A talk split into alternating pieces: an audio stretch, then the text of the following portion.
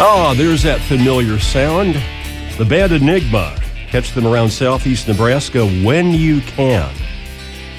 That's Skydancer, the official music on the Exploring Unexplained Phenomena radio show. Good morning, folks. How are you? Uh, Jim Colleen, is it just me and my sort of weird thermostat, or is it warmer in here than normal? I think it was warmer in here than than normal. I had to to uh, Turn the get fan, our fans yeah get our supplementary Yeah. fan going here on the other side of the room. I wonder if, if somebody thought it was going to be a, a cold wave. Well, we can't control the don't know. thermostat No. in here, so. And uh, they had the blinds open over there on the other side, so the sun was shining in too. So that Well, with warmed with, it up a with my hot sure. air, With and your the hot air. set, it's going to heat the room up pretty it's quick. like we'll be sweating in here in no time. hey, Jim, what's the T-shirt uh, that you've got on? this is the this year's Lincoln Marathon T-shirt. I'm, as you know, I'm a volunteer. I'll be down on the finish line announcing runners. And as, as when is when is that? It's tomorrow morning. Okay, and that's here in Lincoln, Nebraska. Here in Lincoln, start time worldwide. is start time is seven a.m. If you're going out in the morning, you'll want to check the marathon route map online and adjust your route accordingly. So um, it's going to be interesting to try to get around. They've got expected times that runners will clear Mm-hmm. a certain location. So you hope then some of the barricades go down so you can cross those, or else it might be yeah. circuitous trying to get from point A to point B. It can be, yeah. And our friend Matt Mundorf is running again this year. Yay. Uh, he'll be doing the full marathon, and his wife Patty will be, be doing the half. So we wish the best to both of them. Mm-hmm. Yeah, I don't wish him the best. No, I. Yeah, you do. I actually yeah, do. you do. Yep. So, Matt, if you're out there, I hope that you have a lot of fun, and I hope that Nike selects you as being one of the, the test runners for their new shoes they've got out. Oh yeah. So, Colleen, how are you doing? uh, I'm doing very well. Good. Yeah, it's just been a busy couple of weeks. Um, been in and out of town, and I've been at work and all these different things. Busy girl. Yeah, I've just been. It's a pretty busy spring. I mean, spring's like the most busiest time of year for my family. It is for a lot of people, I think. Getting out and uh, doing the yard work and, and getting the, the vehicles maintained from uh, their their long long winter and Yep. all that good stuff. It's uh, it's a busy time for all of us.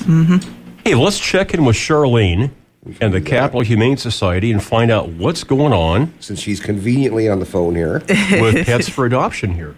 Uh, Charlene, how are you? I'm doing great, thank you. What's going on at the Capital Humane Society?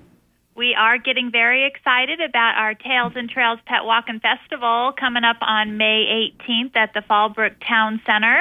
And you can go online at capitalhumanesociety.org to register to start fundraising or to attend the event. Um, it's a really fun day and an important fundraiser. Excellent. CapitalHumaneSociety.org. And uh, you guys and gals can follow along because we're going to talk about some, first off, some cats for adoption here. And uh, as Charlene said, there's other information about the Tails and Trails, uh, the Don and Millie's fundraiser, etc. So CapitalHumaneSociety.org. Follow along at home, won't you? I, I have to say they've got a really cool website with a neat looking logo. That's just it's awesome. Okay, so who do we start with first here, Charlene? We are going to start with Callie. She is so pretty. You can see she is a calico, about two years old, looking to be a cherished companion. So if you love calicos, wow. you want to ask about Callie.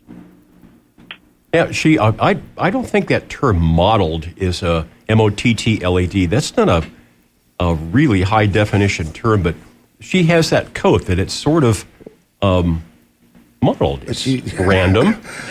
She looks like a, a bowl of that multi flavored ice cream that has That was a, you know, um, five different things mixed in. yeah, I was gonna say like something like Neapolitan kind of deal. I'm, I'm trying to think of it. And look at those Like- long curved whiskers yes, too. those Isn't whiskers awesome? are so cute. I but I've been trying to grow my beard and mustache out, and so I'm admiring Callie's sort of facial hair there. I think that's pretty cool. I do too. Hey, Kelly, who's up next? Who's your buddy, huh? Next up is Lydia. And Lydia is a sweetheart. She's about a year old, a spayed female, domestic medium hair, uh, tabby cat. Uh, looking to be uh, in an awesome home with an awesome family who treats her like a princess. And Lydia looks like she's just woken up from a nap. You woke you woke me up for this. really? Calm, cool, collected. Right. And if the photographer's got any sort of a toy, she's sort of saying, hmm, I don't know, the nap is probably Yeah. the one I'm going to pick here. Priority. Yeah, priorities. Calm, cool, and collected, that would be Lydia. And who's up next? Next up is Tom. And Tom is a very handsome cat. He has such a pretty picture there. He has medium length fur, about a year old, uh, ready to find a family that will treat him with kindness. And we do have great tips on our website at capitalhumanesociety.org. It talks all about uh, proper cat care and what to do if they do start like scratching on your couch, how to discourage that. Uh, so those are great little handouts that you can print off. So this is a Tom cat. yes. What's, uh, wh- Charlene, the name of the cat again? Tom. Tom! What's the name of the cat? Tom. Tom! There's an echo in here, I think. hey, get, get your Tom on. Uh, take a look at tomcapitalhumanesociety.org. And uh, we got Callie, Lydia, and Tom. And uh, if, if these pictures pique your interest, here's Charlene with Hours Open today. You can go out there and see these cats. And we will be open today and tomorrow at our Pieloch Pet Adoption Center from 11 to 5:30. Tom! Yeah, there is an echo in here. We just can't take you anywhere, can we? Gi- give me coffee. Give me coffee. Okay, dogs and cats um, for adoption. We're going to go to dogs right now. And again, we're at capitalhumanesociety.org. We're looking at the dogs for adoption page. And Diggs will be our first dog. He Cool. is a very handsome Siberian Husky, seven years old. Really does like to be next to you, be part of the family. He has that Husky howl, so he does have an opinion. He also has those beautiful Husky blue eyes. oh yes. So if you are a Husky fan, you'll definitely want to ask about Get Diggs. those blue eyes and those ears sticking straight up. Uh huh. Did somebody say walk? Who wants to go for a walk? Walkies. Hey, okay, so we've got some great uh, some great dogs. here. We've got Diggs, and his picture is capitalhumanesociety.org. Diggs is joined by Odin. And Odin, Odin is a very handsome German Shepherd mix, about a year old. He has huge ears. He's beautiful with his brindle colored coat. Um, he is very rambunctious, so he needs somebody who is dog savvy, who has time to provide him with some training, who's very energetic themselves. Um, he may make a great running partner, and again, is just a lot of fun if you uh, like energetic companionship. It's uh, Odin is in the Norse god. yeah, with those ears. Look at the size of those ears. Trying to figure out what kind of mix that is. Looks like maybe some kind of terrier or Odin's going to hear know. anything going on. yeah. You know, the rustle of that that uh, dog treat bag. Bingo, he's going to be right there. You know, the the Like, lead or uh, the, the the leash. You know. a can opener Bingo. at 500 yards. Oh yeah. Oh yeah. Just as soon as you start stirring, Odin's going to be. Oh yeah. Is it time? Is it time? cool looking dog. And these are these thumbnail pictures. You can click on those and read more detail about the uh, the dogs here. So we've got Diggs, Odin, and Knuckles. Knuckles has to wear one of those Elizabethan collars, but he's been very tolerant. Uh, yeah, he It'll looks come real off happy. in a few days. yes, he's a four-year-old pug beagle mix. A very friendly little guy, uh, very cute, obviously. Uh, looking for a home where you will be able to provide him with plenty of exercise and attention. Um, he would like to meet you soon if you are considering adoption. Okay. And is it required that if you meet Knuckles that you also have to wear one of those Elizabethan collars? It might, yeah, it might lift his spirits a little. Yeah. Hey, there's one of my kin right there. Yeah. There you go. Okay, Knuckles, or some might say Knuckless. Diggs, Odin, and Knuckles. Three cool dogs. Here's Charlene with Hours Open. Our Pieloch Pet Adoption Center is open on Saturday and Sunday from 11 to 5:30. Okay, we've got uh, the Tails and Taps situation at the White Elm Brewing Company. And we've got a kitten shower. There's all sorts of stuff you're going to find at the website. So go there and take a look. And thanks so much for listening to Pet Talk. And Charlene, have a great rest of the weekend. Oh, by the way, By the way, uh, do you have you looked at the official list? Is Charlene in the marathon? Is she running? I haven't looked. Charlene, are you running? I am not, but I Oh. am cheering those on that are going to be there. Yeah, if, if folks, if you're anywhere along the route, get out and cheer the runners on. It's, it's a lot of fun. Okay, Charlene, thanks for all that you do. Thank you so much. Have a great day. Bye bye. Is it time for I think it's time. is it time for my customary story about what I did on one marathon? yeah, go ahead, go ahead. This is a great story. I love this. I, I would do something like this. Okay, so uh, I used to live in the near south neighborhood, and um, I got a notice year, many years ago that the marathon was going to go right in front of my house, and they were predicting hot and humid weather, and they said, "Could you provide a hose at, at the parking at the curb in case runners want to have either a drink or just get lightly misted or sprayed down?" I said, "Sure, you bet, I can do this." So this is my alter ego. This is the Scott Colborn of the earlier Yeah, era. this is bad, Scott. okay, this is bad, your, your Scott. evil twin. Yep. So I did kind of a Hunter S. Thompson takeoff. So those that know about the author will understand where I'm going. If you don't, then you'll have to read up on Hunter S. Thompson. So I went out there um, bright and early, you know, a little after six, a little before seven.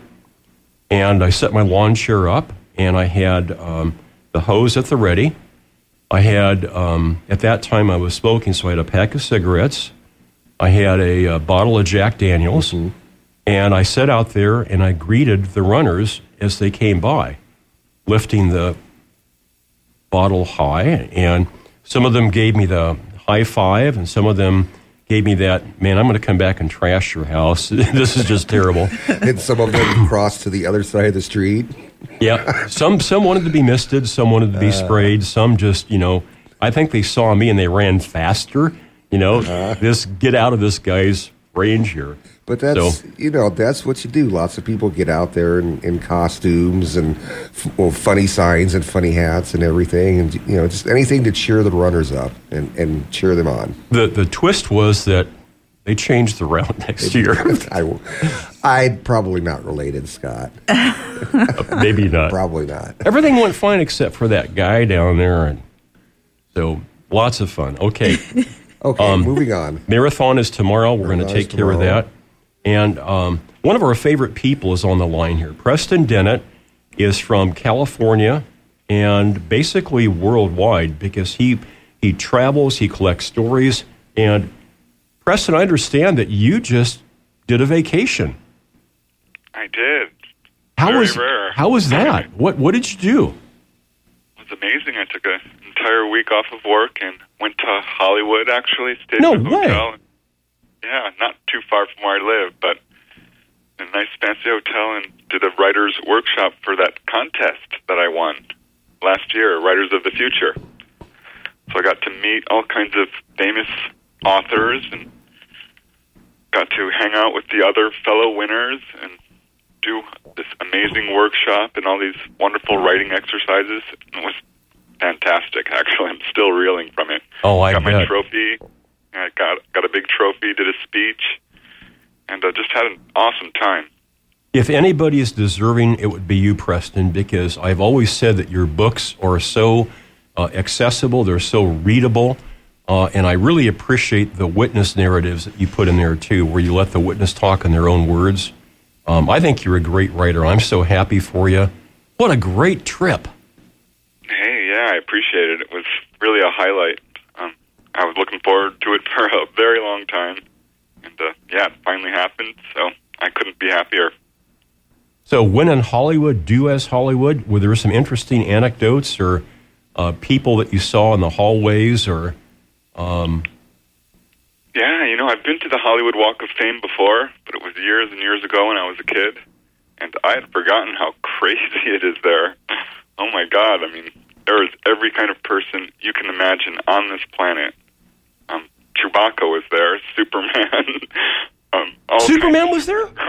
yeah. Whoa! He didn't tell me he was going to show up there. Heck!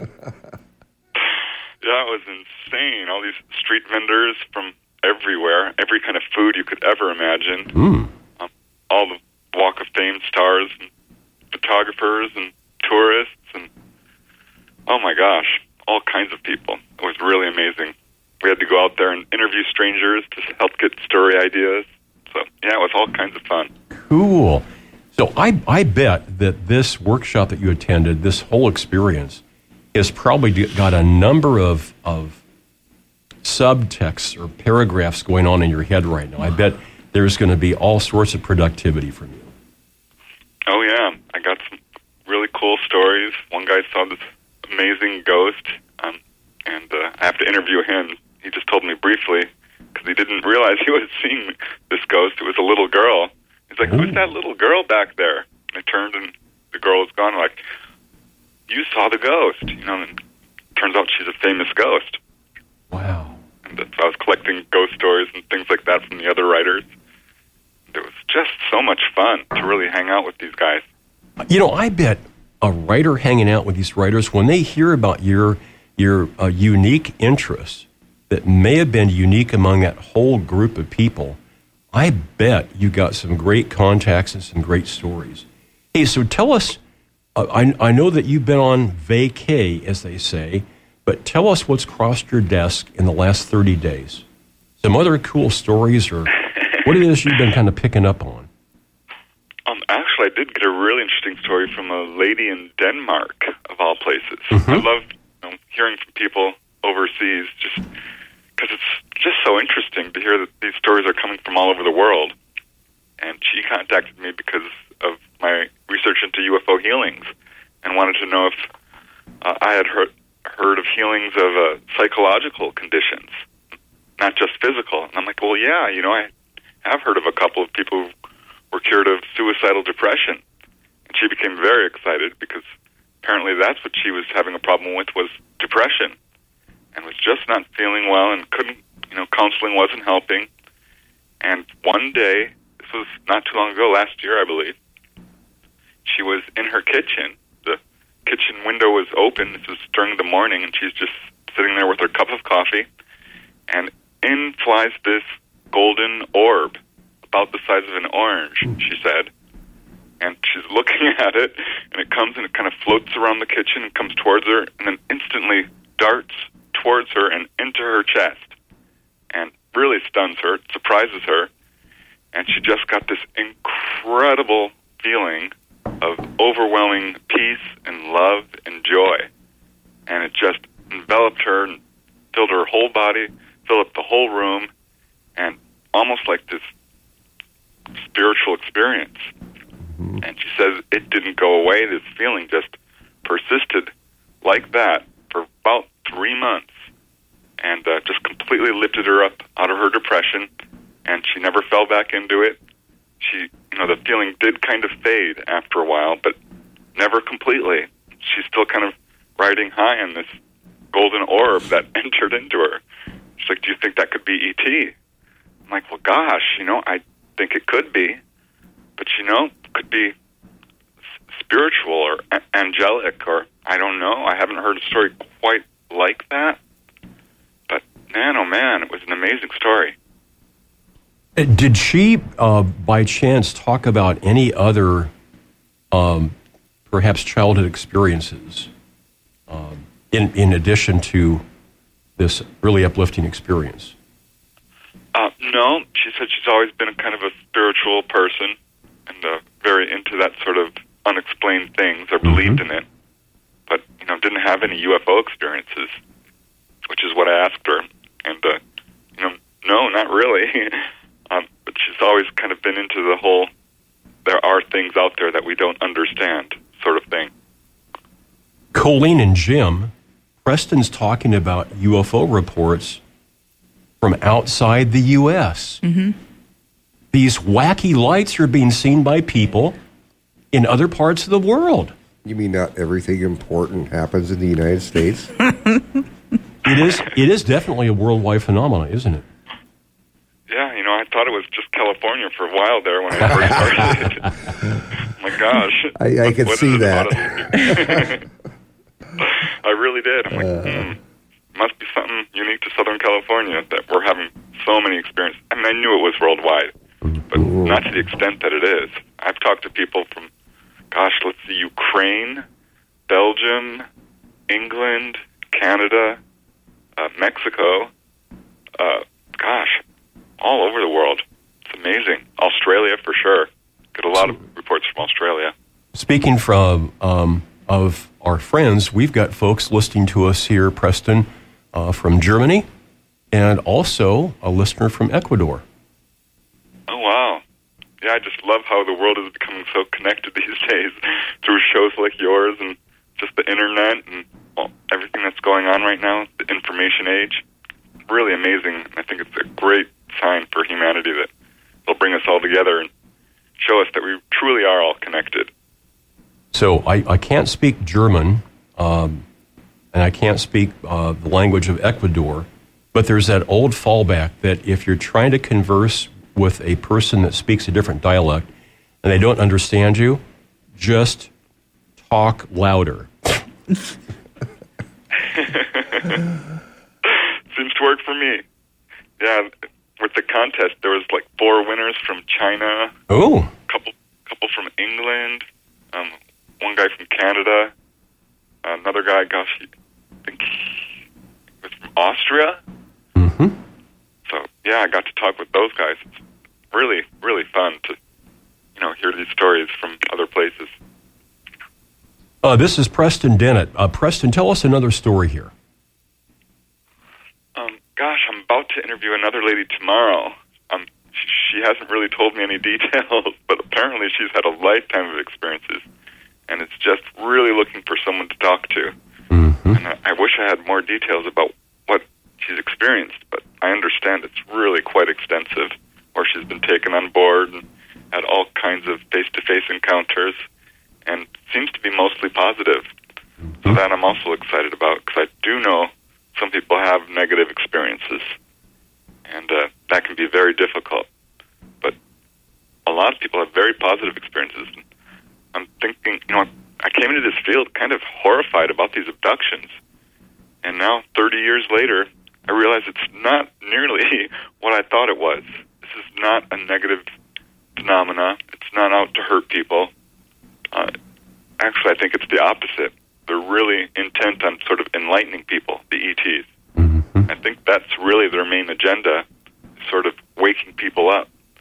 And it's very difficult for some people to face this, and can be very traumatic. Uh, so it takes, you know, some real getting used to, I think.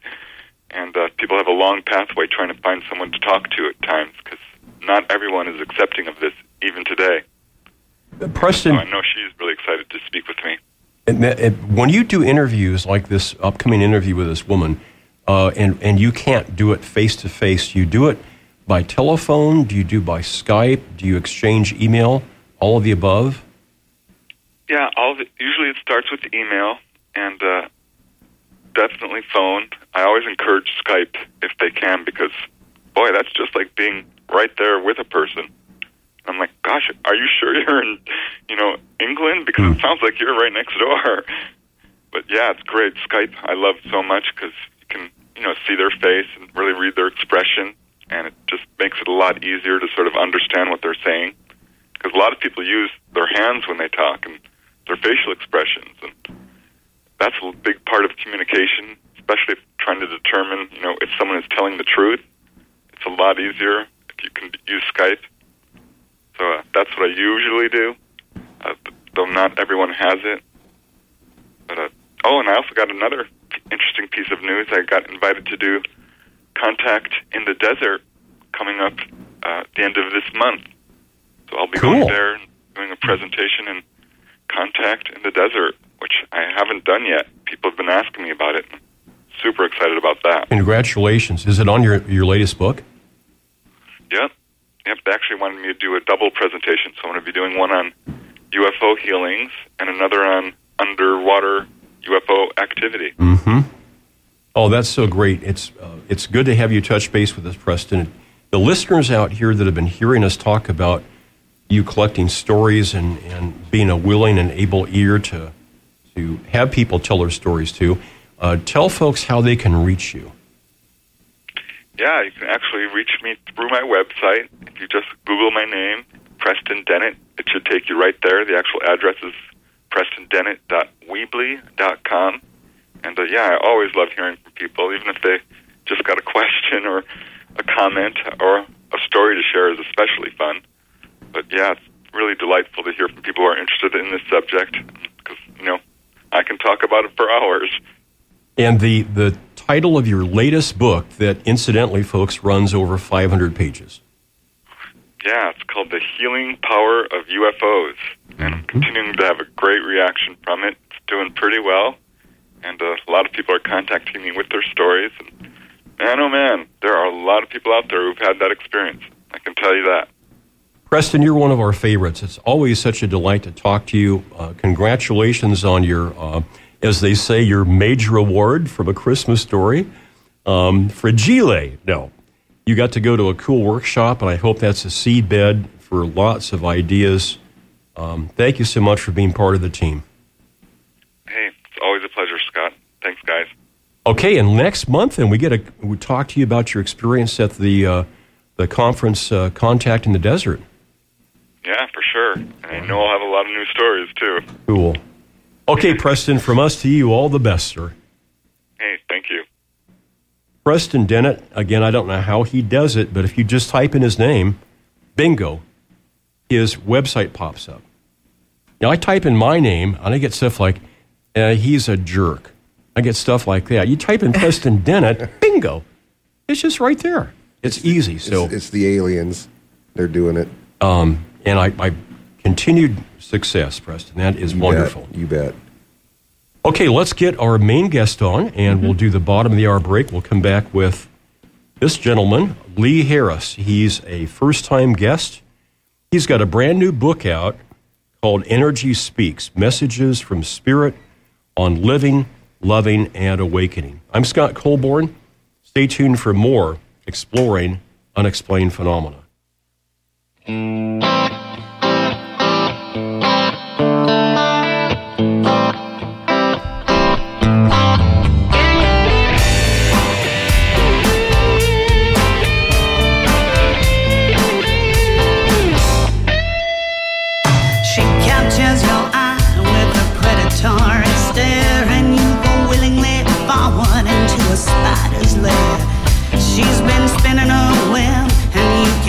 to be caught. Your battle's lost before it's even fought.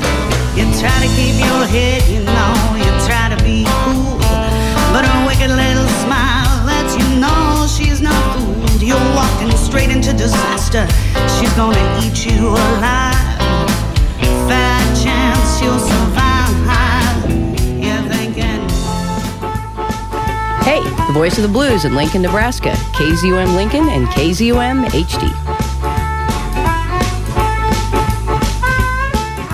This program is made possible in part by a grant from the Corporation for Public Broadcasting.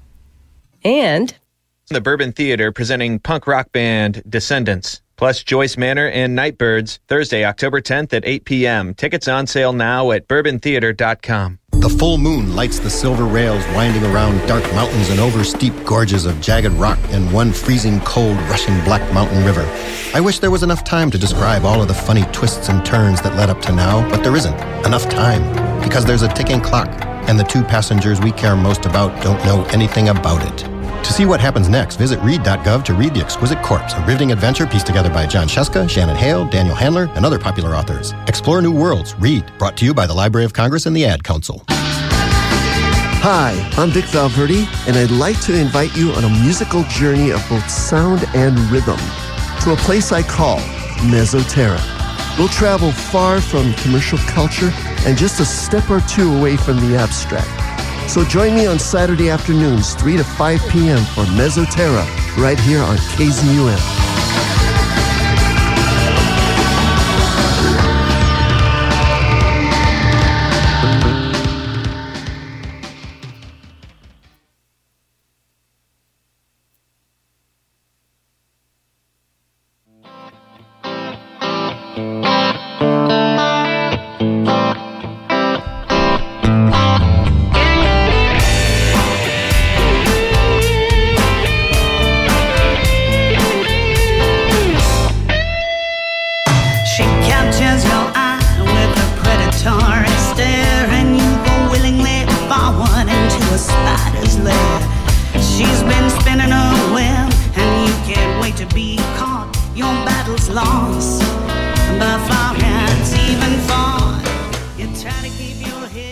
Scott Colborn with Exploring Unexplained Phenomena.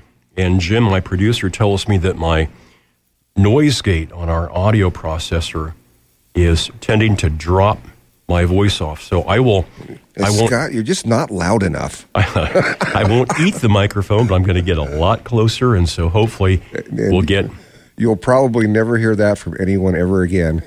We'll get. Yeah, we'll we'll we'll be fine here. Sure. Um, I had the pleasure this week of reading um, a brand new book, and this, if you will, is a book that, although it's brand new, it's actually a book that's been in Genesis for quite a while, and it's been circulated uh, among various people, and so it's finally out in print so that more people can take advantage of this.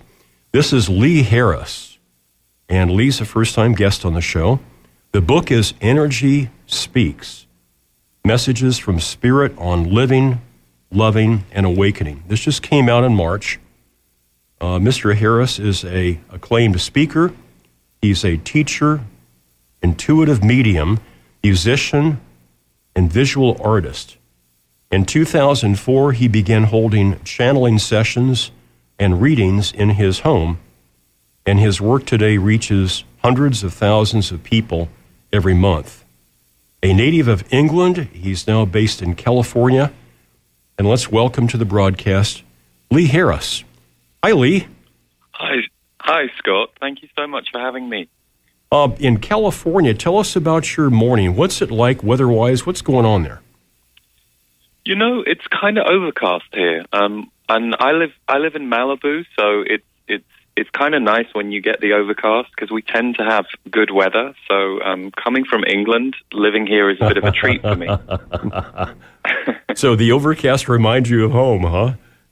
Oh yeah, it does. It's like, oh yeah, this is what it would be like if I was at home right now. so whenever I've had the good fortune and pleasure of having somebody from uh, England on, I, I have to ask you. I am a fan of Marmite. Are you also? Sir? Oh, oh, it's great. Yeah, and I and I hear I hear it's a real love hate thing for people, isn't it? Marmite.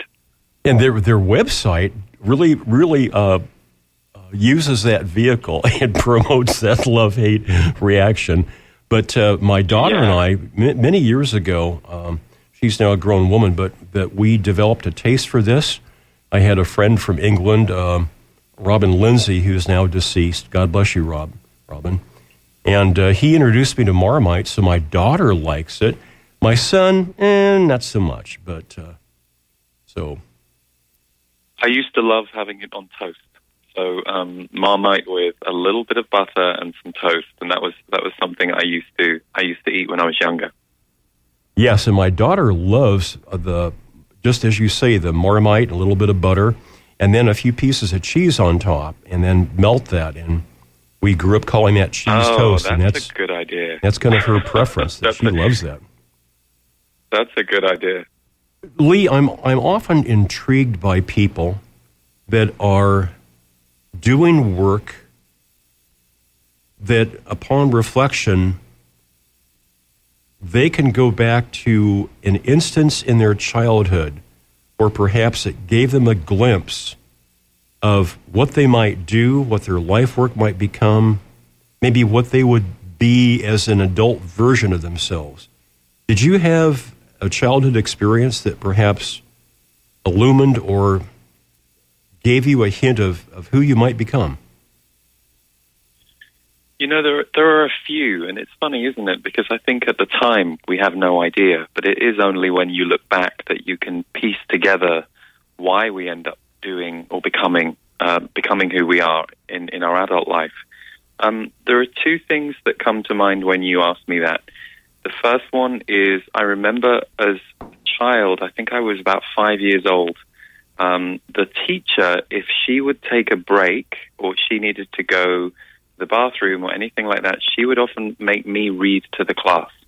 So she would put me at the front of the room, and um, I think I was I was apparently good at reading early, so she would have me do that. Um, so in a way, I've I've I've wondered about that. I never thought anything of it at the time, but now I'm like, oh, that's interesting that I'm often, you know, at the front. Uh, you know, a lot of my work involves being a teacher. Um, And then the other one is, is a recurring dream I had when I was little. I used to be asleep and, and in this dream think that I was waking up and I would walk downstairs to the living room of our house and there would be a man and a woman in the two opposite corners of the room. They were very tall, and they. It's not that I particularly remember them looking completely human, um, but they also didn't seem so alien or foreign that I thought anything of it. I remember the woman had a very big blonde afro. It wasn't necessarily an afro, but that's how my my eyes were translating it. Mm-hmm. And they were both trying to speak to me. They had their hands either side of the, their mouth, and all I could hear was static. You know, like television static. You know, mm-hmm. when back back in the day when television used to have the the time when it stopped at night, and you just have the static. All I could hear was that, but they were both trying to tell me something, and it's the only recurring dream I've ever had in my life. Mm-hmm. And um, when I was an adult, I spoke to the Z's, my guides, and I, I was like, "Was that you?" And they were like, "Mm-hmm." That was a form of us uh, trying to get your attention. But I didn't actually hear my guides until um, until I was 23. Um, was was when contact was made. Uh, this is Lee Harris. And Liam, am I correct that this book had circulated in a in a uh, partial sense earlier, uh, and then this is the actual printing of the the major work Energy Speaks. Is that true? Yes, so I've been doing my work um, since 2004, and I've been putting work out into onto the internet since 2006. So in 2012 and 2014, I published two, I self-published two volumes, uh, Energy Speaks and Energy Speaks Volume Two. Um, we've since taken those out of print. Each of them contained a few chapters that are in this book, um, but this book actually has about eight brand new chapters in it, and we re-edited the whole thing. And this one was placed with the wonderful New World Library, um, who are a fantastic publisher. So, um, and it was actually people talking to me about those self-published books and insisting how helpful they were to them that, that gave me the idea when I was about to write another book that we should maybe um, really create an ultimate edition of the channeled work and really give it some love and attention. So it was about three years ago we started work on this. I, I agree with your assessment of your publisher. I think New World Library does a great job, and it's a uh, it's a gorgeous book. Um, it's got a very soft, loving cover. Uh, if this were on a bookshelf, this would invite me to pick the book up just to feel it and see what's uh, uh, inside the cover. So I think they've done a great job at presenting your information. You talked they really, to they really do, and I must just credit Tracy Cunningham for the cover. She's their designer, and I loved the cover as soon as she presented it to me. hmm Uh, there's there's so many questions that I've got for you, Lee, and I, I appreciate you uh, taking time here to be with us. The uh, the intelligence that you referred to that contacted you. Can we go into that a bit more about how that took place and maybe who, Absolutely. who, what, or where this intelligence is? Yes. So um, I was 23 and I was on a train. I was going to my job in London. So I was on what we call the tube, which is an underground subway train. And I was just kind of minding my own business, you know, as you go through your thoughts.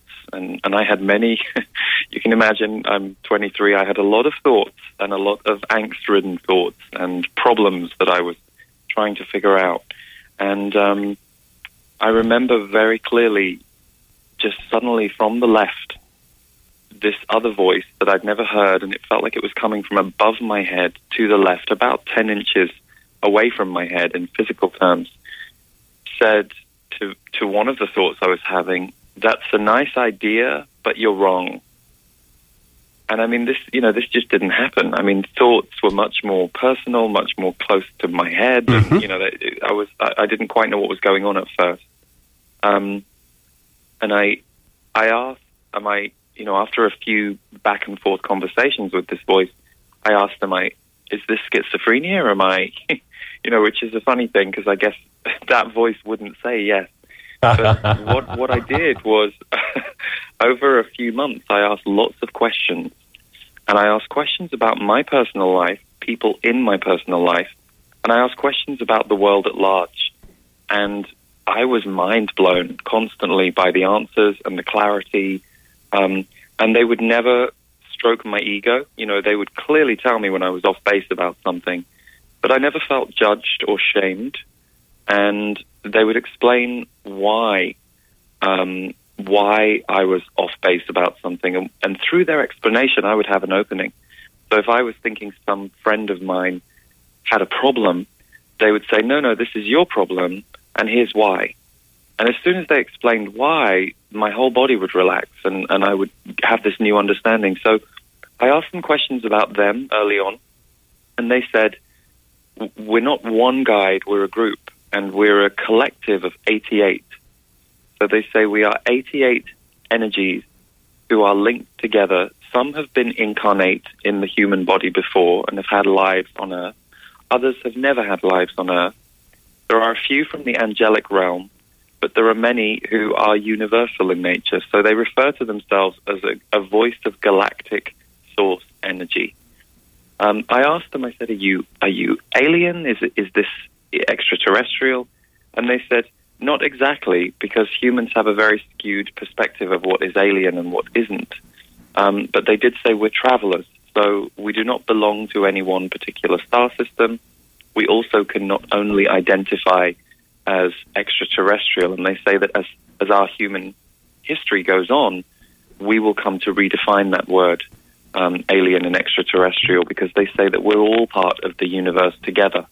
It's just that there has been a veil over the earth as to how much we understand that, and that we're now in a time in history where everything is beginning to come together again universally. What what has the intelligence and may May I, uh, Lee, refer to them as um, uh, either singular or plural Z or Zs? Um, yes, they we, they've been dubbed the Zs by the people who follow my work because three of the spokespeople were each a given name. Well, they gave names that began with Z. So it was Zachary, Zaphariah, and Zayadora. And over the years, because I would do channels from each of those members, uh, people started to collectively refer to them as the Z's, and mm-hmm. so they no longer differentiate. It's it's just um, one voice, and they that that is what they now call the Z's. Mm-hmm. What what have they said um, about um, God, uh, Creator, the energy, uh, the breath behind the breath? What have they said about God? They actually say that um, our experience of God is limited, um, meaning basically that the way that we, mm, how do I put it? They say the way that we have been fed God is deceptive. They say that all of us are in the heart of God and the Creator and what they refer to as source energy, universal source energy, and that we're all deeply connected to it. But they say that it served certain individuals on the planet to separate us from God and to control God for us and to give us rules around God so that we felt separate from God. And and they say that that's been one of the one of the crimes against humanity has been a, a small number of human beings have co-opted religion and spirituality for the purpose of control rather than the truth of our religion, our faith, our spirituality, which is we are all one and we are all connected to each other and we are all connected to God and all that is. I'm reminded um, with with my continuing interest, my long interest in the uh, UFO mystery. I'm reminded of the Vatican chief astronomer, and I believe it was 2006 that the gentleman uh, in the Vatican newspaper uh, had a article talking about Catholicism and uh, that it's okay to be interested into UFOs, extraterrestrials, and the title of this uh, was striking. It was "The Alien Is My Brother," and my own evolution, Lee, has been from the nuts and bolts and the hardware and the wondering about which photograph or which bright light is real and which is photoshopped or man made, to the larger questions about when I look at the night sky and I realize that, that this multiverse could be teeming with life, if it's connected to a creator energy, that really does mean that we are all brothers and sisters, doesn't it? It, it does, and it, it's interesting. It's so funny because I, I didn't quite understand why I became consumed with the X Files, uh, which I was I was a teenager when that came out, um, and then I was obsessed with reading Communion by Whitley Strieber, and I didn't quite make the connections, but I I just knew something was was there and was real and was beyond science fiction. Um, but but it's interesting. Just you you mentioned the creator. The one message that the Z's give us over and over again is that the reason we are so interested in the creator is because we are all souls. You know, a piece of art, a piece of writing, a, a lovely meal. But more than that, they say that we are influencing destiny and creating as we go, and that the only risk that we face when we give our power away to spirituality or religion or God and don't recognize we are one within it is that we tend to um, forget the power of our influence and the power of our choices and what we can do every day to move the needle forward for our lives, for the lives of everyone here. So they're really very strong on reminding us how we are created. And that's why in the book, really, um, we chose the key 14 areas that they've really spoken on that underpin our life energetically and how we can harmonize each of those areas to the best of our ability. And I mean, it, it certainly has changed my life and my perspective. I mean, of course, I still go to the grocery store and figure out taxes and pay my rent. I mean, none of that changes but your perspective and your way of working with life does change. And for me, that has been a very powerful shift. Uh, Lee, when we come back from our top of the hour break, let's talk more about some of these areas that the Z's have commented on and how people listening can, can uh, benefit by understanding uh, this information, uh, perhaps as an intro to um, uh, your book. But I've got to ask you I'm a, a, lifelong guitar player and I teach guitar, and I saw that you were a, mu- a mu- musician. What, uh, what is your instrument of preference? Well, my instrument of preference is actually probably my voice. Um, so I Okay. sing. I'm a singer-songwriter. Um, I was going to I was going to comment that you've got a great voice, uh, great diction. So I wondered if that was going to translate into a, a vocal ability. hmm Thank you. Yeah, no. Um, honestly, my if I could, if if I if I had more time in my life, I would devote myself to piano because I love piano. But um, I use piano and guitar to write um, write songs, and then I work with other musicians. Specifically, one musician that I've worked with for many years, Davor Bozik, who's who's wonderful, and we create a lot of healing music to wrap around the channels. So a lot of my channeled recordings will sometimes feature a song that we have written specifically for that channeled message. Okay, uh, how can folks listening, and we'll do this a number of times, how, how can they find out more about your work? What, what's a good website or a good link? Yes, so you'll find everything at my website, which is um, leeharrisenergy.com. So that's L E E H A R R I S, and then the word energy, E N E R G Y dot com. And you can find everything I do there, including my free monthly videos. And I think if you sign up for the newsletter, you get a, a, an abundance audio meditation uh, gift for free. Uh, Lee, when we come back from our top of the hour break, uh, let's talk about uh, relationships. And uh, I'll have you comment about uh,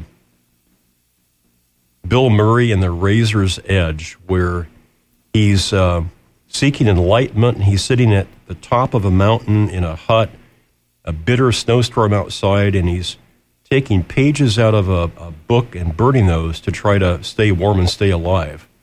And he's been living a hermit existence, and then he realizes that it's one thing to be on top of a mountain and seek enlightenment, it's another to be in the teeming mass of humanity, elbow to elbow, and in that relationship. And I'd like to have you comment on that when we come back. Okay. This is Lee Harris. The brand new book with that gorgeous cover is Energy Speaks Messages from Spirit on Living, Loving, and Awakening. Mr. Harris's website is leeharrisenergy.com. I'm Scott Colborn. We're going to refresh our coffee cups. It's Sulawesi. It's a uh, Indonesian coffee that's one of my favorites. Good stuff. And uh, we'll take a short break for station business, and we'll come right back with more conversation with our special guest, Lee Harris. Thank you so much for being out there. Please stay tuned for more right after this.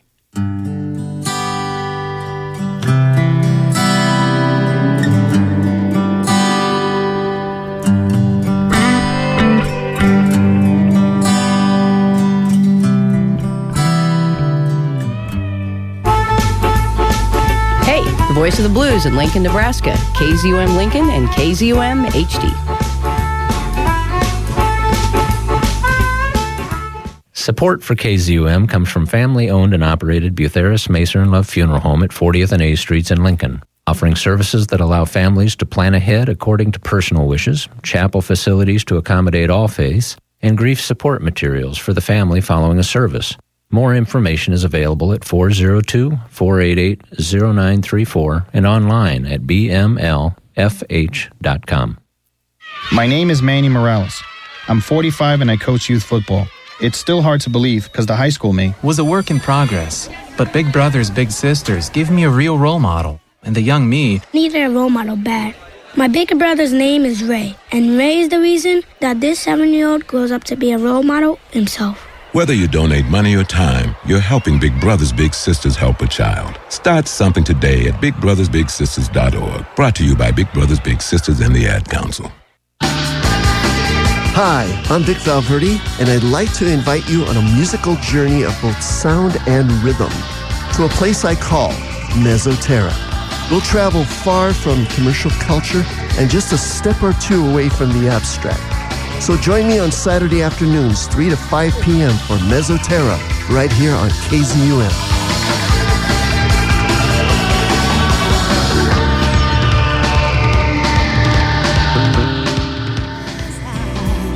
And the sunlight cleans his soul when he gets that hunger. Hey, guys and gals, I've got a, also a special request, or if you will, uh, a favor to ask. Next week, we're going to be taking part in the Give to Lincoln fundraiser, and it's a way to donate money to nonprofit, non commercial, independent KZUM radio.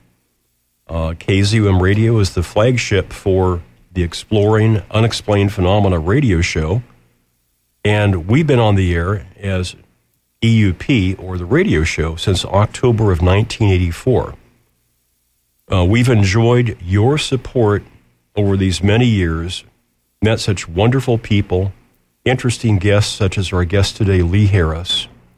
And we've talked about subjects that at times have been um, not readily found in commercial contexts. Uh, we sort of broke a lot of ground back in 1984 for talking about the mysteries of our time. And so next week, we're, we're going to ask you to consider donations to this wonderful radio experience.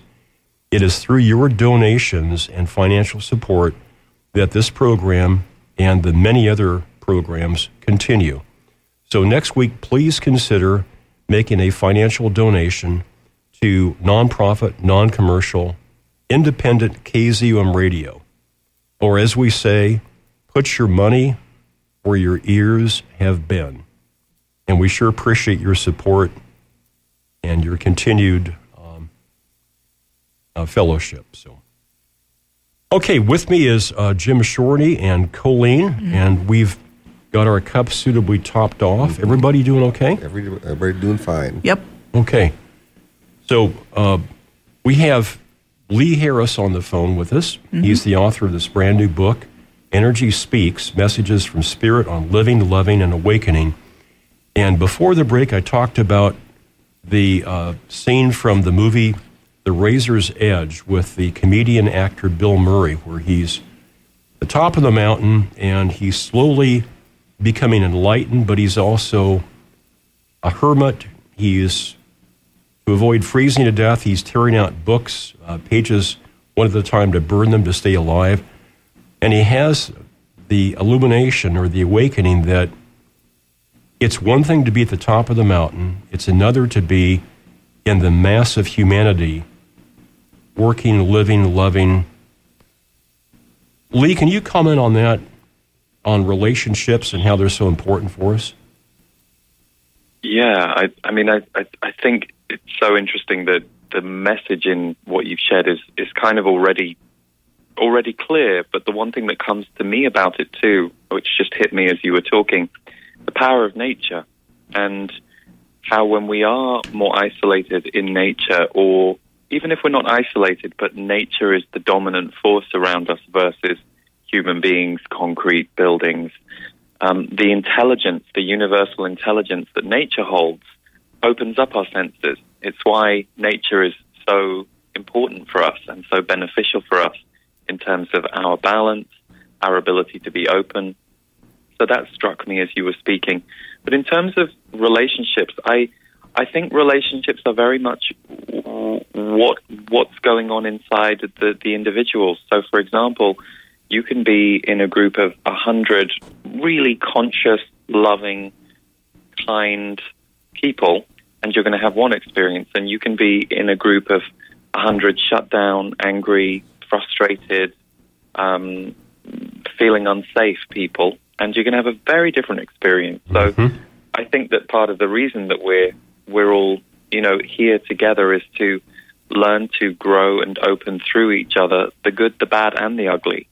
You know, often it's those most challenging relationships that we that we've all had um, that show us our limits and our edges, and also show us what to cultivate. I know I've certainly come out of some difficult relationships with people and realized what they've shown me is how not to be. And and and then I've gone off on a quest to learn to cultivate more of the opposite qualities to what I was just witness to and in the experience of.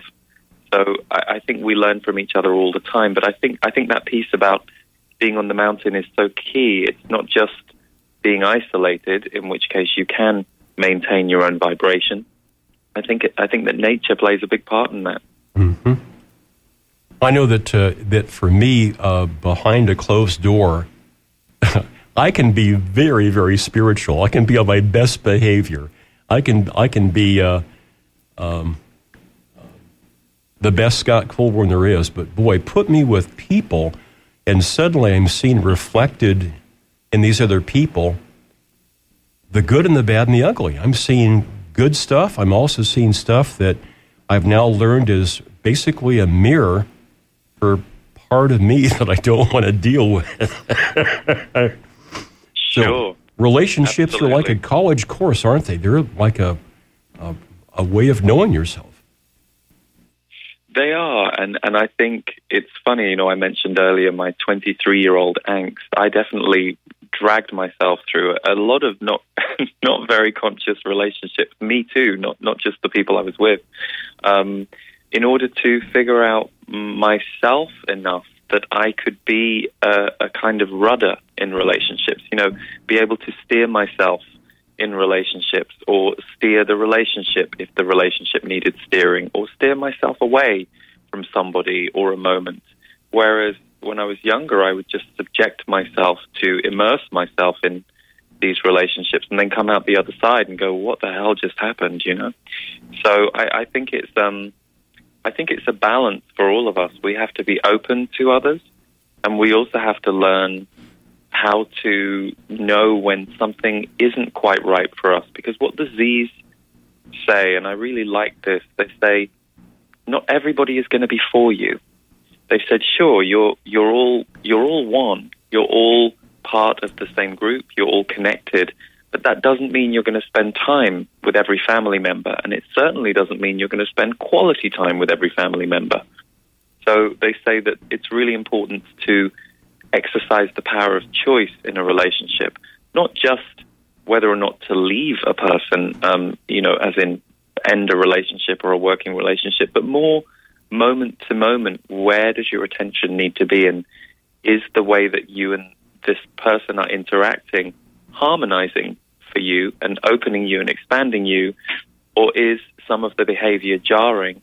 And when you address the behavior with them and it doesn't change or transform, do you then take that as your cue to go, oh, okay, I'm, I'm clearly not meant to be with this person right now because our energies aren't expanding together. So where can I go, either by myself or with someone else, where we can create expansion? So that's important too, as well as the learnings. It's knowing that you don't always have to be learning, um, that you can be choosing where you go. I mean, it's complex what I'm saying, and it's hard to, hard to sum up within a minute or two. But um, you know, they touch on that in the chapter, uh, "The Essence of Relationships" in the book. Mm-hmm. Mm-hmm. Uh, th- this is Lee Harris, the author of the book Energy Speaks. I'm Scott Colborn. You're listening to Exploring Unexplained Phenomena. Uh, talk to us, Lee, about uh, intuition. We uh, we all walk around very much in our heads, and thank goodness we've had sufficient training experience that we can cross a street in busy traffic and get to the other side. We can make choices that are immediate, that are, are good for us. But talk to us also about intuition and how that can be another uh, truth telling device, a way shower, and maybe help us connect intuition with uh, how the, the body reacts and, and the messages from the body. Yeah, so the, the way the way I experience us as human beings, and, and, the way I see it when I when I when I look at us, um, is that actually our intuition is leading far more than we realize. But then we, shall we say, shall we we hold or limit things in the mind. So you might have a feeling about a person in your life or an event that you're invited to that you then take up to your mind and your mind gives you the answer based on the past.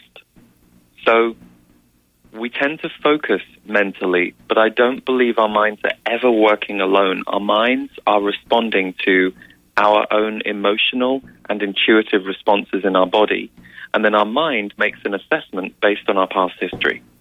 So if you have a funny feeling about going to a certain party, and you take it to your mind, your mind will go, oh, yes, the last time we went to her party, we had an awful time, so no, we're not going. Now, if you had been able to stay with your intuition a bit more or not ask your mind the question, which will only give you a repeat pattern of something that's happened before, your intuition and what I call the body test is a really interesting thing to do. So, again, you're invited to this party, and the choice is to go or not to go. So, take a moment and for a second, let yourself feel in your body what your body feels like if you go to the party. You just sit with that for 20 seconds, notice how you feel. Okay, now try the opposite. Okay, I'm not going to go to the party. Now, how does my body feel? And what you're looking for is the contrast and which feels better.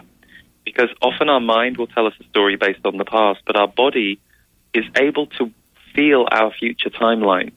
And that's how our intuition often works. And I think sometimes we all tend to think that intuition is mind only or higher mind only.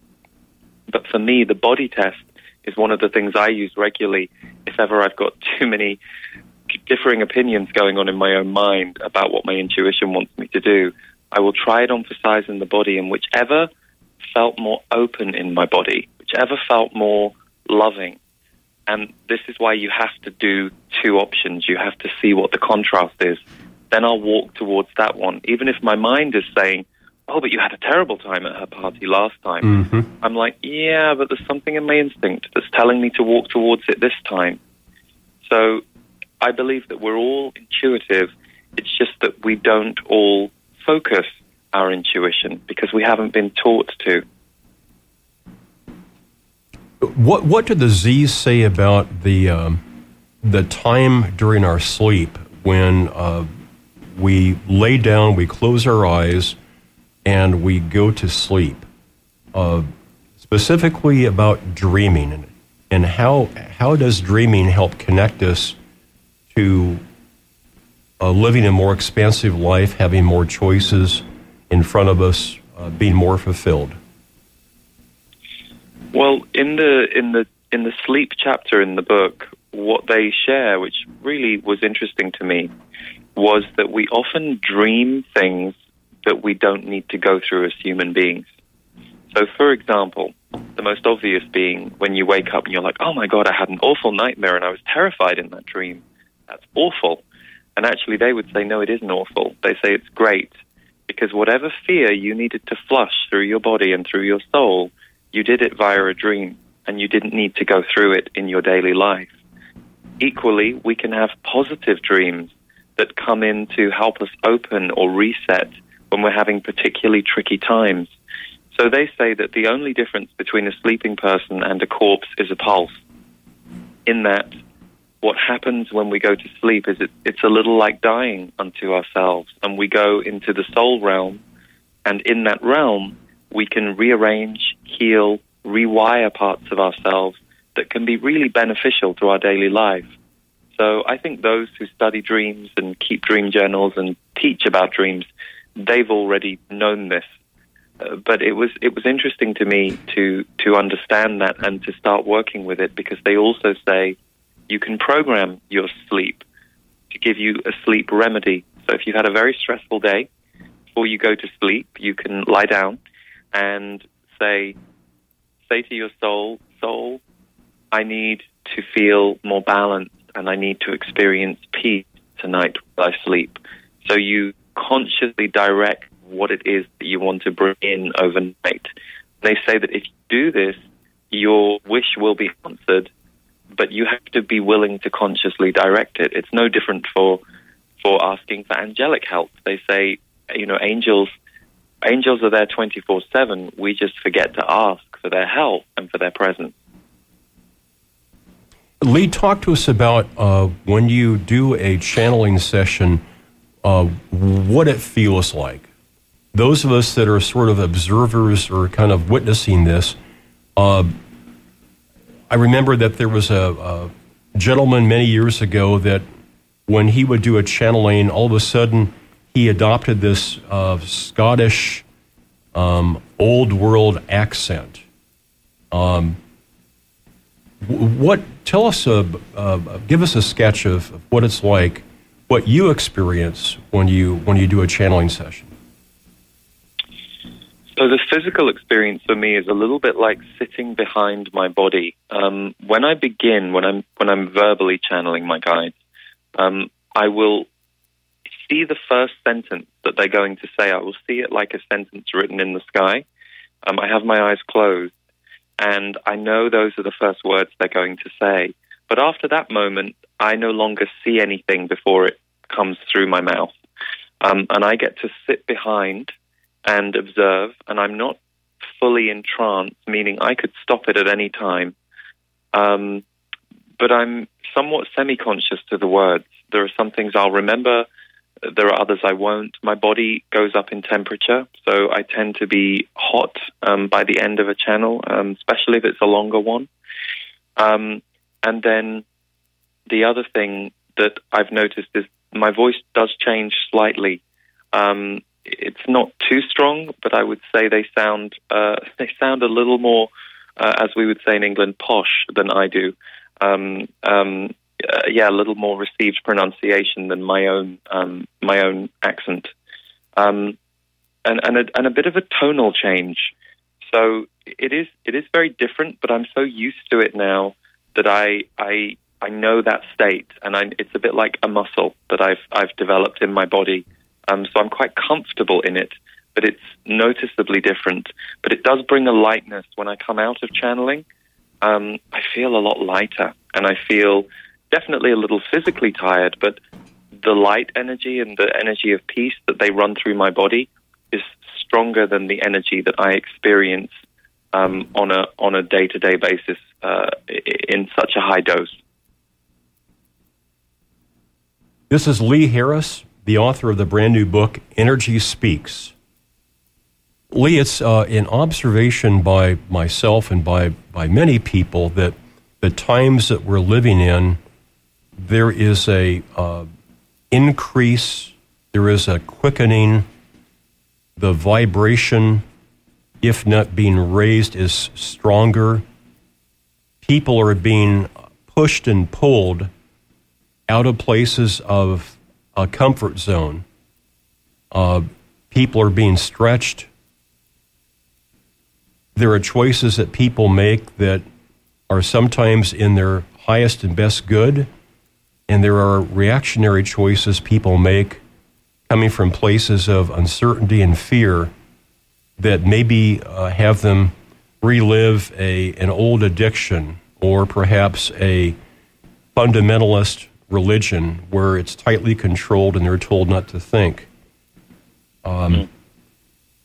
Could you give us some of your observations and that on the Z's on how people can, uh, I don't know if the word I want to use is cope, but how people can live dynamically, recognizing that that we all are in this situation where things are quickening. Did, did I use appropriate terms there? Is it a quickening or Oh, There's yeah, more, no, a more I intense energy.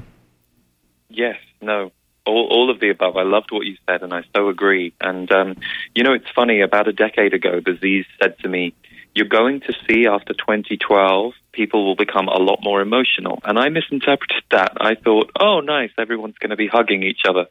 Um, and instead, now I see I see what they were talking about. Um, so our emotions and our electrical energy is more present in our lives than ever before. And if you're conscious of what's going on, you don't tend to go towards reactivity quite as much.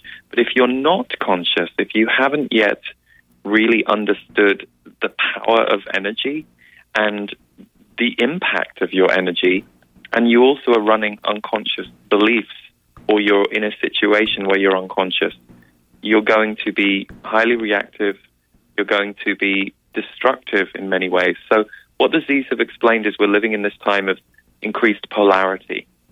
Of course, the Earth is about polarity, so contrast is part of the experience here. But they say right now, forces for light and consciousness are really amplified. But because they're amplified, they're dragging up all the forces around control, the shadow, the dark. So that means sure, we can look at the world and see it playing out. Um, you only have to look at governments to see see that going on. Perhaps more interestingly for the individual as well, you see it going on in yourself. Like you said, we're having very fast healings happening now. So what what would have taken you weeks to heal about a, a, a decade ago can now happen within an hour. So the intensity and the speed is something that can definitely make you feel more unstable until you realize that the speed has increased and the emotions have increased, and that's just the wave that we're all on. And every month I do a free um, video on YouTube or available at my website or through my newsletter, which is called an energy update. And it's normally about 20 minutes long, and I will I, I, I receive from the Z's about four themes for that month. And what I'll do is I'll talk about how those themes might be showing up in your life and how to best deal with them. And it's so interesting for me doing that video because it reaches um, between Facebook and YouTube, it reaches around 300,000 people a month. Wow. And when I read the comments of the people, it's, it's fascinating to see how many people are going through all of these things. And, and the, I, the reason I really love doing those videos is because I get to see this global conversation from people in all these countries reporting what they're experiencing. And most people who come to me, like the listeners of your show, are already interested in this kind of thing, already conscious. So um, it, it, has been absolutely fascinating to witness what we've gone through this last seven seven years or so because it's. I don't think any of us really understood what it would feel like, um, and I think that's that's a big piece of why people are reacting and going through things. We've really been asked to clean house from the inside out. Lee Harris is our special guest, and he's the author of the brand new book called Energy Speaks Messages from Spirit on Living, Loving, and Awakening. I'm Scott Colborn. Please stay tuned for more conversation with Lee Harris. We'll rejoin the conversation right after this.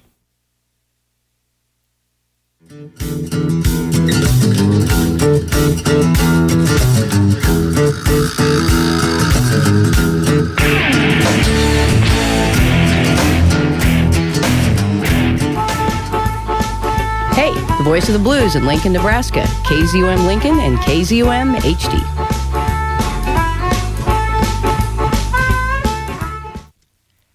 Support for This Week in Lincoln comes from the venues listed here. This is live music happening this week in Lincoln. On Saturday, May 4th, a ferocious jungle cat returns to Bodega's Alley at 9 p.m. And the Zoo Bar hosts Nick Moss and the Claire Adams Trio at 6 p.m., followed at 9.30 by Union Specific's CD release show with Jack Hotel and Mike Semrad. That's live music happening this week in Lincoln. The full moon lights the silver rails winding around dark mountains and over steep gorges of jagged rock and one freezing cold rushing black mountain river. I wish there was enough time to describe all of the funny twists and turns that led up to now, but there isn't enough time because there's a ticking clock and the two passengers we care most about don't know anything about it. To see what happens next, visit read.gov to read The Exquisite Corpse, a riveting adventure pieced together by Jon Scieszka, Shannon Hale, Daniel Handler, and other popular authors. Explore new worlds. Read. Brought to you by the Library of Congress and the Ad Council. Hi, I'm Vic Valverde, and I'd like to invite you on a musical journey of both sound and rhythm to a place I call Mesoterra. We'll travel far from commercial culture and just a step or two away from the abstract. So join me on Saturday afternoons, 3 to 5 p.m. for Mesoterra, right here on KZUM.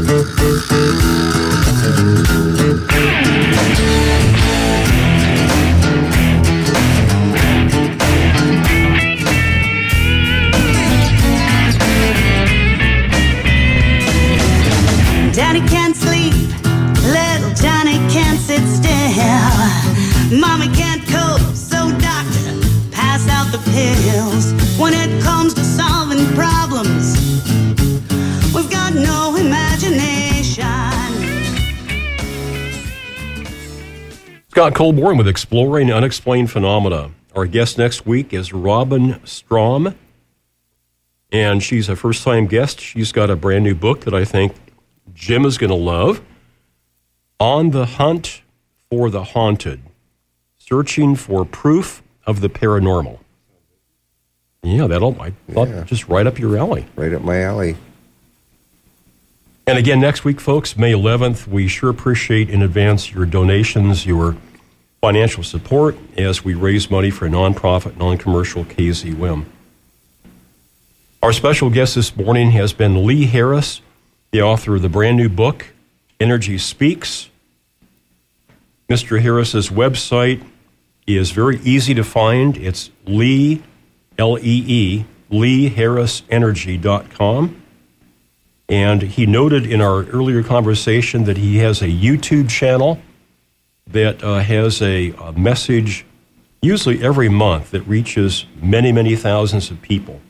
So please do avail yourself uh, of that as well. Lee, when, when people come to you either for a private reading or for one of the, the group events, uh, and you, if you will, are able to take their pulse individually and in the group, what are some prevailing themes right now that maybe we haven't talked about that people are really interested in? Maybe some of their own hot buttons.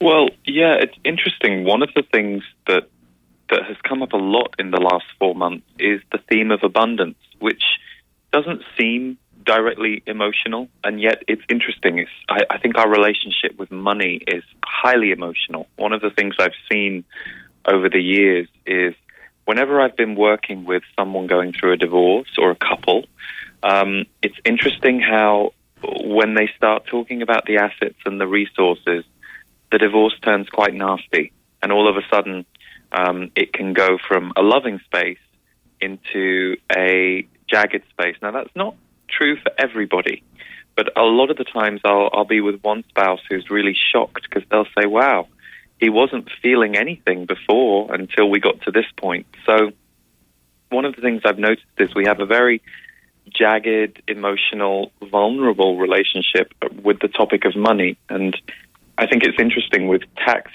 taxes recently going going on here in the U.S. Um, the amount of depressed and scared people that I was seeing for a few days, and I get it because I, you know, I remember I was used to uh, panic about that day myself, and luckily that hasn't been something I've had to think about so much the last few years.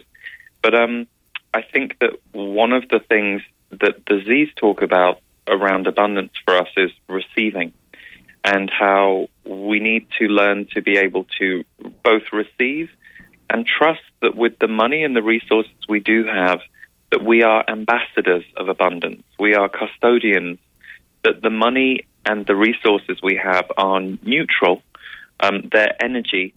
And I don't think enough of us uh, were A, taught to think that way, but I also feel like when I look at our education systems, that we weren't taught about money. And I think that's a very disabling thing for us as, as human beings, given money is the currency uh, through which so much of our freedom and our opportunity is explored on the planet.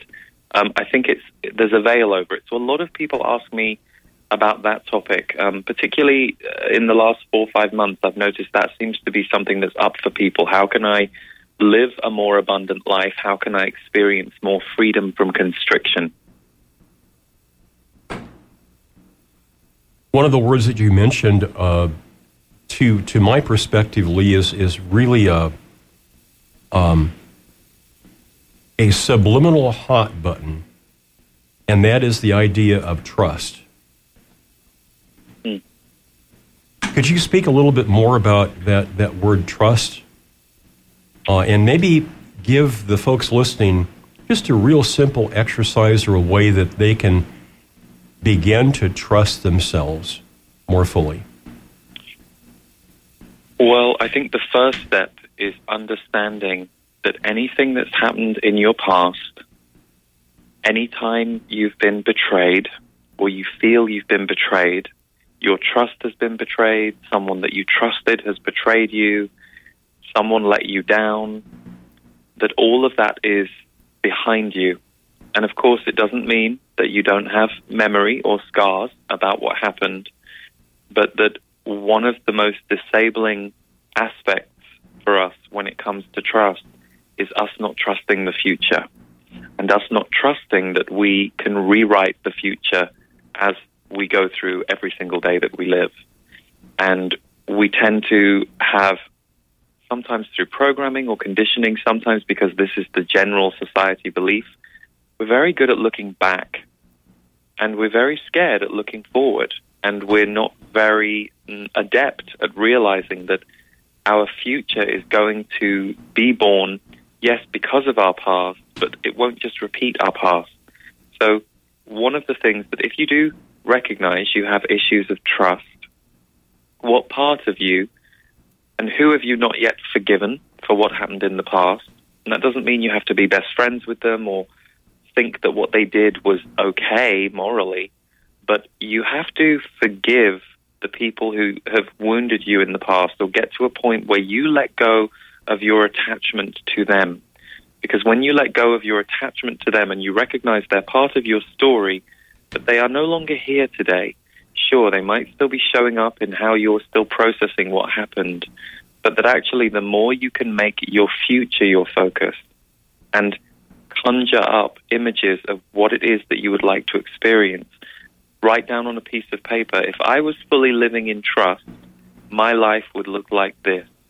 I'll say that again. If I was fully living in trust, my life would look like this. And then let yourself write 10 things on that piece of paper, and you'll be surprised because there'll be a few of them that you'll know, but there'll be others that you weren't really thinking about. And it will reveal to you something about where you're holding yourself back, where you're limiting your bravery because you're worried about that time that you got wounded 12 years ago and you don't want to experience that wound again. And what the Z's say is, we never experience the same thing twice. That's an illusion of the mind. So if you've had your heart broken a few times, you can attest to the fact that it, it changes each time. It's not the same chronic pain every time because you get a little less attached to the idea of heartbreak than you were able to be the first time it happened. Again, very complex topic, and I'm only really able to Mm-hmm. say a few minutes because we're on the radio, but I hope that something in there can help. This is Lee Harris, the author of Energy Speaks. His website is leeharrisenergy.com. Let's talk a little bit about uh, purpose. And I'd like to have, Lee, you and I imagine that listening right now in our radio audience, live and also on the archive, that we have a number of young people and these are folks that are perhaps either still in formal school or just about ready to take that first step into life after school, adulthood. And we don't have a class so much being taught in formal education on life purpose. With the the media and all the loud cacophony of voices, it may make it harder and harder for a young person to connect with that that mission, if you will, that life purpose. Lee, how, how can we help them do so? Well, firstly, if you if you are a younger person listening, you're likely to have many different purposes as you go through your life uh, because we have become more multidimensional, and particularly those of you in the younger generations, you're arriving more wired to do many different things. But what life tends to teach you is if you try and do eight things at once, it doesn't go very well. So, what you might have to learn to do is to prioritize. And you might have three things that you want to achieve or do in life. And the best use of your time is going to be recognizing which one fits this year or which is my greatest need. Oh, okay, money is my greatest need. And of the three things I want to do for the world, this is the one that I know will directly allow me to earn a living. And that's what I need right now. So I would say pace yourself because life for those of us that live a longer life is a long experience and you're going to learn a lot. You're going to discover a lot. Try not to put pressure on yourself about achieving something. The one interesting thing is some people are purpose driven and you might be envious of those people. You might think, God, I wish I knew what I wanted to do the way that Sally does. But the thing is, Sally is going to achieve her mission. And when she's achieved her mission and she's got that out of her system, she's then going to figure out what's really important to her in life. Achieving that goal is going to allow her to step back, look at life, and go, oh, now I need to understand the purpose of life beyond the purpose I am giving to the world. Now I need to figure out what Sally really needs to feel and experience beyond my mission. So, for those of you who are envious of people who are very mission driven, don't worry, your mission will appear around you. I certainly am doing work I never imagined that I, I would be doing. Um, but I'm grateful I'm doing it. And so, especially that period in your 20s, there's so much to explore and discover and figure out what you want and who you are. So, recognize you're multidimensional. There will be people out there with wisdom to give you and share with you, but you're the one living your life. So, let it be a balance between what you take in from mentors and people who inspire you and what it is that you feel you need to do as your next step. Our guest is Lee Harris, and his book is Energy Speaks. Um, Lee, how can people connect with you and your work? And uh, do you do, I mentioned earlier or referenced uh, personal readings. Can people do that? Um, is it a group situation? Uh, how do folks interact with you? Yeah, so I, I did do private sessions for 15 years, but I actually stopped doing them last year um, because my work has gone a little more in the direction of group teaching. So um, my website, leeharrisenergy.com, is where you'll find everything I do. I have a members community called The Portal, and every month I get online for 90 minutes and answer questions, both myself from an intuitive standpoint and the Z's I channel. And we normally get through about 20 questions per broadcast from members. So if it interests you to submit a question that, that possibly will be answered, um, you might want to check out my members group, The Portal. Um, but I also have online courses on different topics. And as I said, my monthly energy update, which is a free video for everybody, um, which comes out on the first of every month. When Lee Harris is out with friends having a, um, a relaxing dinner, um, without being inane, can the Z's suddenly pop up and just say something as subtle as, nah, you you don't want to go for the fish tonight. You want to stay with the, the fowl. yeah, if I ask them, yes. But you know, it's interesting. Um, it, it's got to the point that my consciousness is multi-focus, and what I mean by that is, in the early days, it, I did feel very separate from them, and I did feel um, they felt like family, but they would pop in and say things Nowadays, I feel like uh, they go with me everywhere I go. So, sure, there are times when I'm not focused on them or when I'm not listening to them. I'm focused on something on the ground. But I can just place my attention there at any point. So, interestingly, I, last night they did help me with what I was eating. So, you're very intuitive.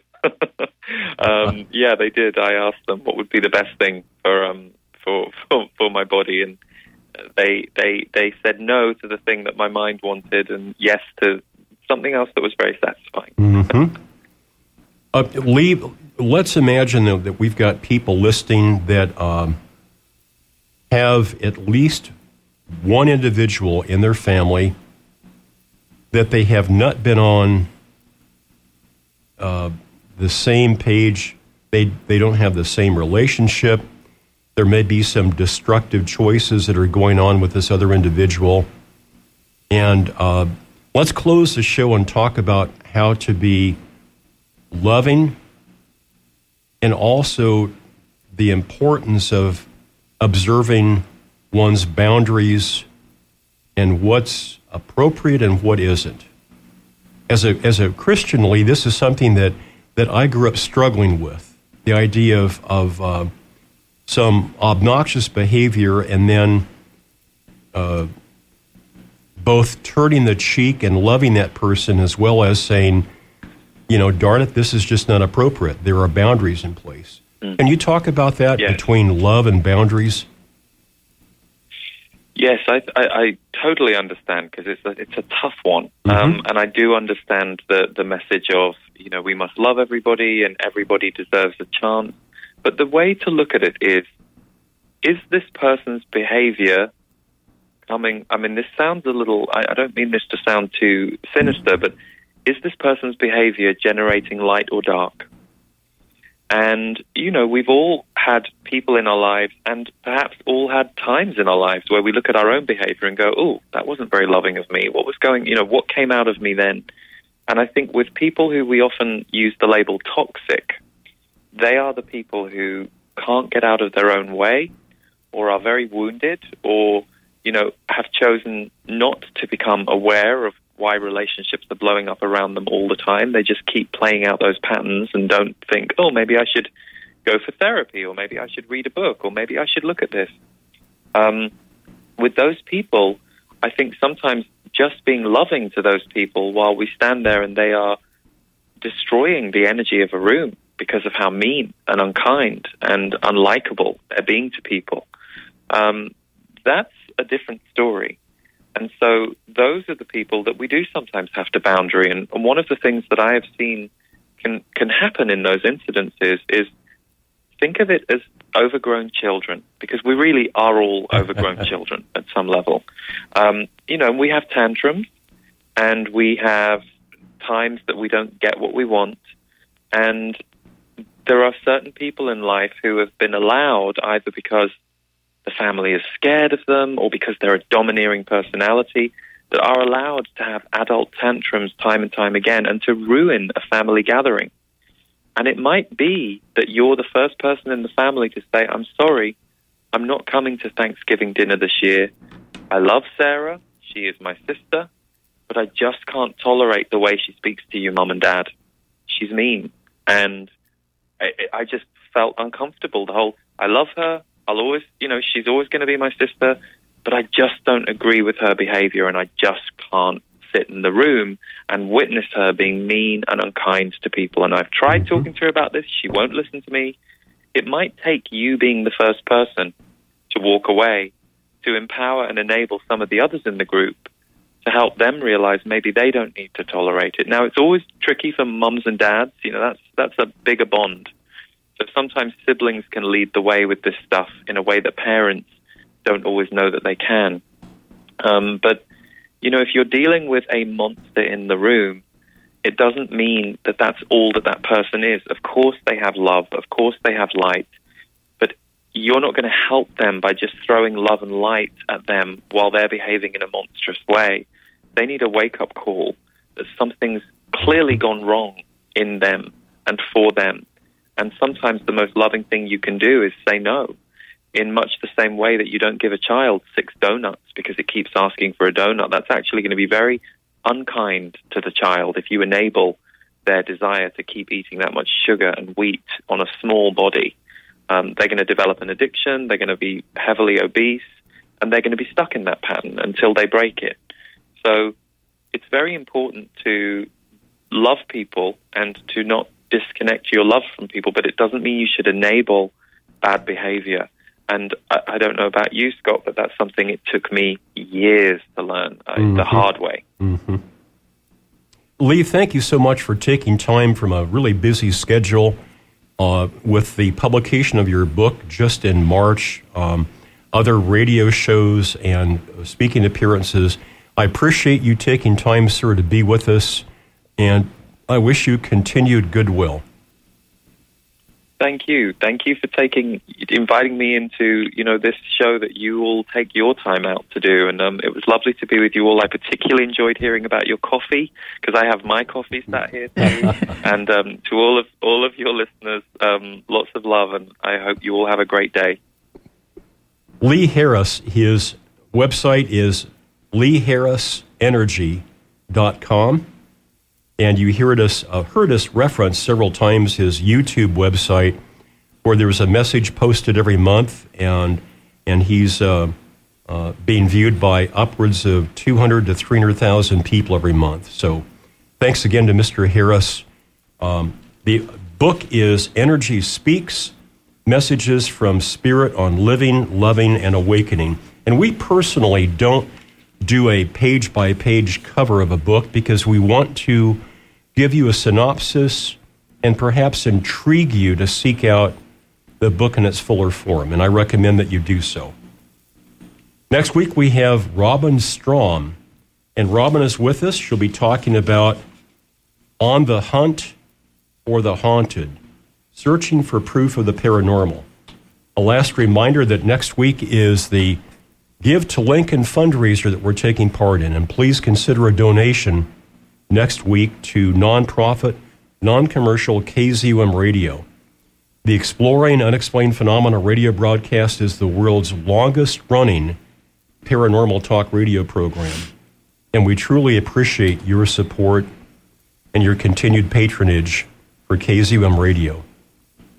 Uh, Colleen and Jim, we've got some folks that are standing by for a show that's called Beta Radio. I don't know. Literally standing by. He's standing out in the hallway waiting for us. I don't know what they're going to be doing, but it's going to be interesting. It's always interesting. Yeah. So we encourage you to listen to Beta Radio. Folks are test driving a, a theme, a new topic, a new show, and see what you think coming up just in minutes. You could be surprised. Colleen, what are you doing for the rest of the day? Um, most I'm just probably just gonna take care of my siblings. Everybody's sick with the flu. So. God bless you. Yeah, I'm. I'm actually starting to feel a little bit of a Oh, scratchiness, but yeah, I was like, uh, my sister last Friday came home and she was like, "I'm sick," and then it spiraled out from there. Salt water gargles and lots of fluid and lots Mhm. of rest. We wish you well, Colleen, Yeah. and, and your family as well. and um, I'm also getting ready, um, getting materials ready for a art show. Uh, Congratulations as well. Yeah, I just need to, you know, just need to get um, enough drawings and then and color them in and then get prints. well, be sure and tell us more in the future, okay? I will. Jim, what are you doing for the rest of the day? I'm going to be enjoying the sunny day and uh, getting myself and my radio equipment ready for my announcing gig down at the marathon tomorrow. The Lincoln Marathon takes place, and Lincoln Jim's involved in Marathon. that. Tomorrow morning, all morning. Okay. Jim and, and Colleen, thank you so much for being here. Ladies and gentlemen, thank you for being out there. I'm Scott Colborn. We appreciate you very much. And until next week, walk in beauty.